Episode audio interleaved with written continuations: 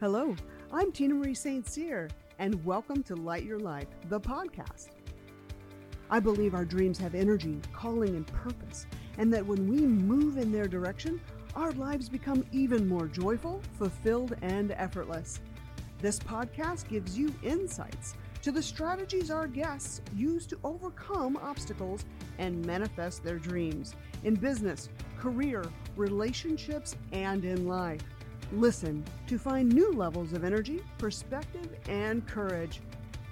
Your journey to light your life begins now.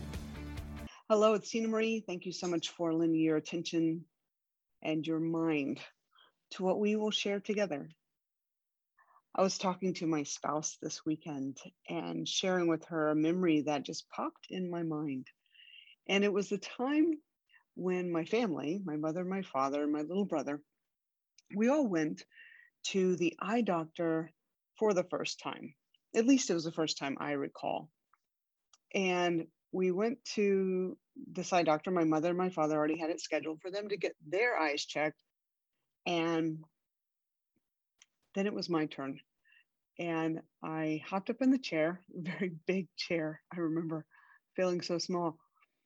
And the eye doctor took me through a series of questions and I answered the questions. And that wasn't the most memorable part. The most memorable part is that I was told I needed glasses. And I remember thinking, wow, I'm going to be wearing glasses. And I was in grade school, I was in third grade, and my mind went immediately to the thoughts of the ridicule and the embarrassment and the shame that some of my other classmates endured whenever you know people would poke fun at them for wearing glasses. And i'm like i'm going to be one of those people. And so today what i want us to unpack is you know what lens do we see life through? Because whenever this memory came up yesterday for me it, had a prophetic tone it was almost like the universe was reminding me remember back whenever you were little and you weren't able to see clearly, but you did not know you weren't able to see clearly?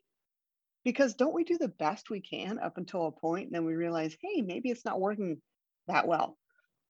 Well, up until that point, I had no clue that I was having a hard time seeing and having a hard time reading. I knew that things from time to time would look blurry, and I knew things seemed to be a little hazy, but hey, I thought that was normal.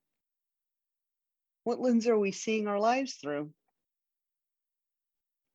So I, you have to wait a couple weeks to get those glasses back. Whenever I was growing up, it took a couple weeks for them to come in. And so they come in and then they put them on your face. They're going to like test them and size them to your face. And then they take you through that same series of, hey, well, what letter do you see? Can you read this line? And whoa, I remember just seeing for the first time. It's like I had no clue that how much of the world I wasn't seeing or how much crispness I was missing. And even though I knew that these glasses were going to give me a, a more precise and magical tone to my life, and I could see better and probably not trip, right, on a curve or something like that. You know, to the third grader, it's all about what are they going to say? What are my friends going to think? Do I look ugly now? Wow, they're really going to pick on me now. And so begrudgingly, I took these glasses home. And I remember I woke up the next day because wearing glasses was brand new. And that, actually, that first day, I had a little bit of a headache from it. The next day, I get ready for school. At the breakfast table, my mom says, Wear your glasses. Oh, I was hoping she wouldn't recognize that because I was really scared to go to school with my glasses on. I didn't know what would happen. I just made this huge fear story that it was all going to blow up. I would be shamed and ridiculed and made fun of. possibly even beat up, like I'd seen some of my classmates be beat up on the playground. So I was hoping mom wouldn't recognize that I left them in my room. And I was thinking, I'll just wear them when I get home. But no, I needed them 24 7. So, like moms do, they go and get what you're supposed to take with you to school. And she helped me put my glasses on, and there I was. I got the drive to school, had to get out of the car and face the world. I remember that day. Nothing bad really happened. I mean, the worst part of all of it was that I was making up the story in my head and scaring the bejesus out of me. My teacher even said I looked cute. That helped. And I don't remember people ridiculing me. What I do know is that life was sharper. I began to take the words in to my mind from the pages I was reading and it wasn't so laborious. It was effortless. Now, for those that know me, I am a bookworm. My name's probably in the dictionary under the term bookworm. It probably says Tina Marie there. I love them. I'll be reading books to the day I pass. And so, for a third grade girl with new glasses, it opened up an entire new world for me. I remember dad came in my room one night. I think I was about nine. And he said, You got to get some sleep. So I was poured into the Black Stallion series. There was like 13 books, and I don't know which one I was on that night, but I think I read all of the Black Stallion series in less than six months. For a young girl in school, that's a big feat. But I share this story with us because what lens are we really seeing our lives through? And what if, what if we are not seeing clearly? What if around us we've been agreeing to conditions and circumstances and patterns and habits and things that we believe are the real way to do it or the only way to do it or it has to be done this way and what if we get a dose of clarity, possibility, wonder, aliveness? What if we put on some proverbial glasses and saw our future the way maybe the universe sees it, maybe God sees it? And we lean into that I know for me, I'm recreating my brand right now. And I took that leap. I allowed myself the space to say, the way I've been doing it, I need not keep doing it this way. And if I were to change how I'm operating my business, what avatar clients I want to work with, what services I really want to hone and create more genius in, how I want to serve the world. If I look into my soul and say, what would I love? Isn't that a beautiful lens to see our world through? And at the same time, it's so scary. Could you raise your hand on that one? It's scary. because coming to a next level for ourselves does pose the threat of being cast out of a tribe, people not agreeing with us, people shitting on us. Maybe there's a part of us that wants them to still love us and like us, even if we go in the direction of our dreams. And it's scary to think that maybe relationships could end. And it's scary to think that, well, maybe I'm going to have to quit my job or I'm going to have to change my business completely or maybe move. And at the same time, that's where all the excitement is the possibility and the wonder.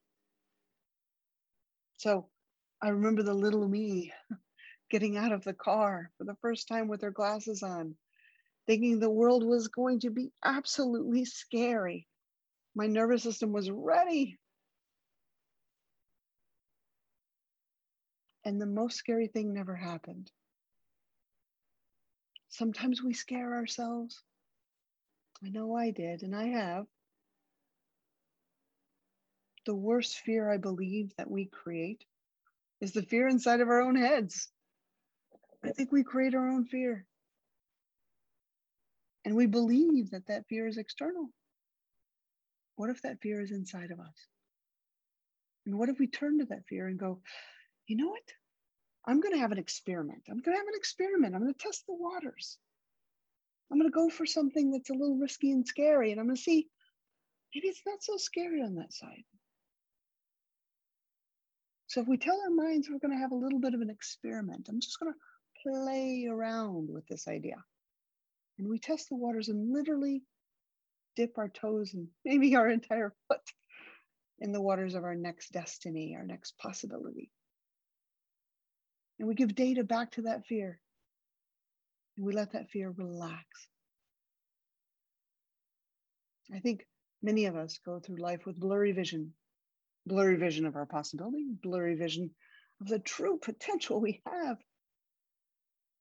So, what are we not seeing? What have we shut out in our experience to create safety? What have we not risked? Recently, one of my friends lost her husband in a car accident on one of the freeways here in Houston, and it was just instantaneous. And, you know, they'd said goodbye in the morning and he didn't get to come home.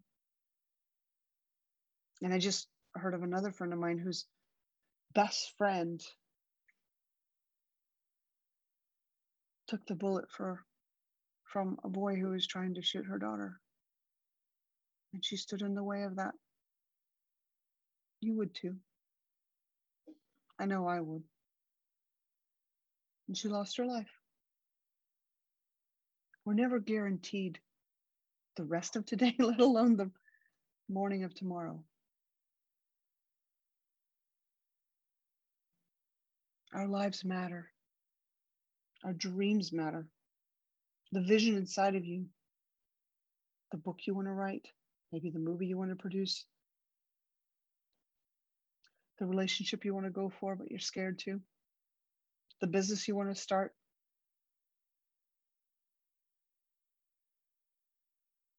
Whatever's inside you, give breath to it today. We need not agree with the blurry vision of our lives. There's so much more for us, isn't there? And it's wondrous and it's alive and it's waiting for us. All we must do is step out of the car, face the possibility, and know that we're the ones that create our own fear. The world is kind, the world is generous, the world is loving. And on that, I stand in firm belief because if we see something of the other, that it's a scary world and the world is not kind, that is a very painful place. But everywhere around us, there is possibility. Everywhere around us, there is birth. Everywhere around us, there is things to celebrate. And as a young girl, I celebrated having glasses and I really celebrated whenever I turned 15. My parents allowed me to get contacts. I was like, thank God. I'm about to go into high school. Please don't let me wear glasses into high school. but I paid my penance. I, I had glasses for uh, the majority of elementary school, grade school, and then junior high. I became a warrior. so thank you, universe, for needing, for having me need eye correction. It built my character and it gives us substance for today's wonderful talk together, doesn't it? So we need not live for anybody else's approval. We need not wait. Embarrassment and shame usually only exist inside of our hearts. And it's fear that we make up. I give you courage. I ask that you go get it, go do what is in your heart and soul, and stay connected to this podcast and reach out to us at the Bonfire Inner Circle online and let me know how it's going. I want to hear from you. I read the stories that come in every day. And I want to read yours. I want to read yours. I want to know. So you can find us at bonfirecoaching.com and all of our social icons are at the top. And you can follow us and join the group of amazing thinkers that think positively and go for it no matter the odds, right? You want to be part of that. It's magnetic, it's magic, it's got gravity to it, it's got fuel and propulsion. And if you're living in a negative world, which many of us find ourselves there, you're going to want the fuel of this. You want the fire. So come to Bonfire Coaching and find us here. It's Tina Marie. Thank you so much for sharing today in this spark of wisdom. I'm so glad to have been with you, and I can't wait to hear our next conversations together. Till then.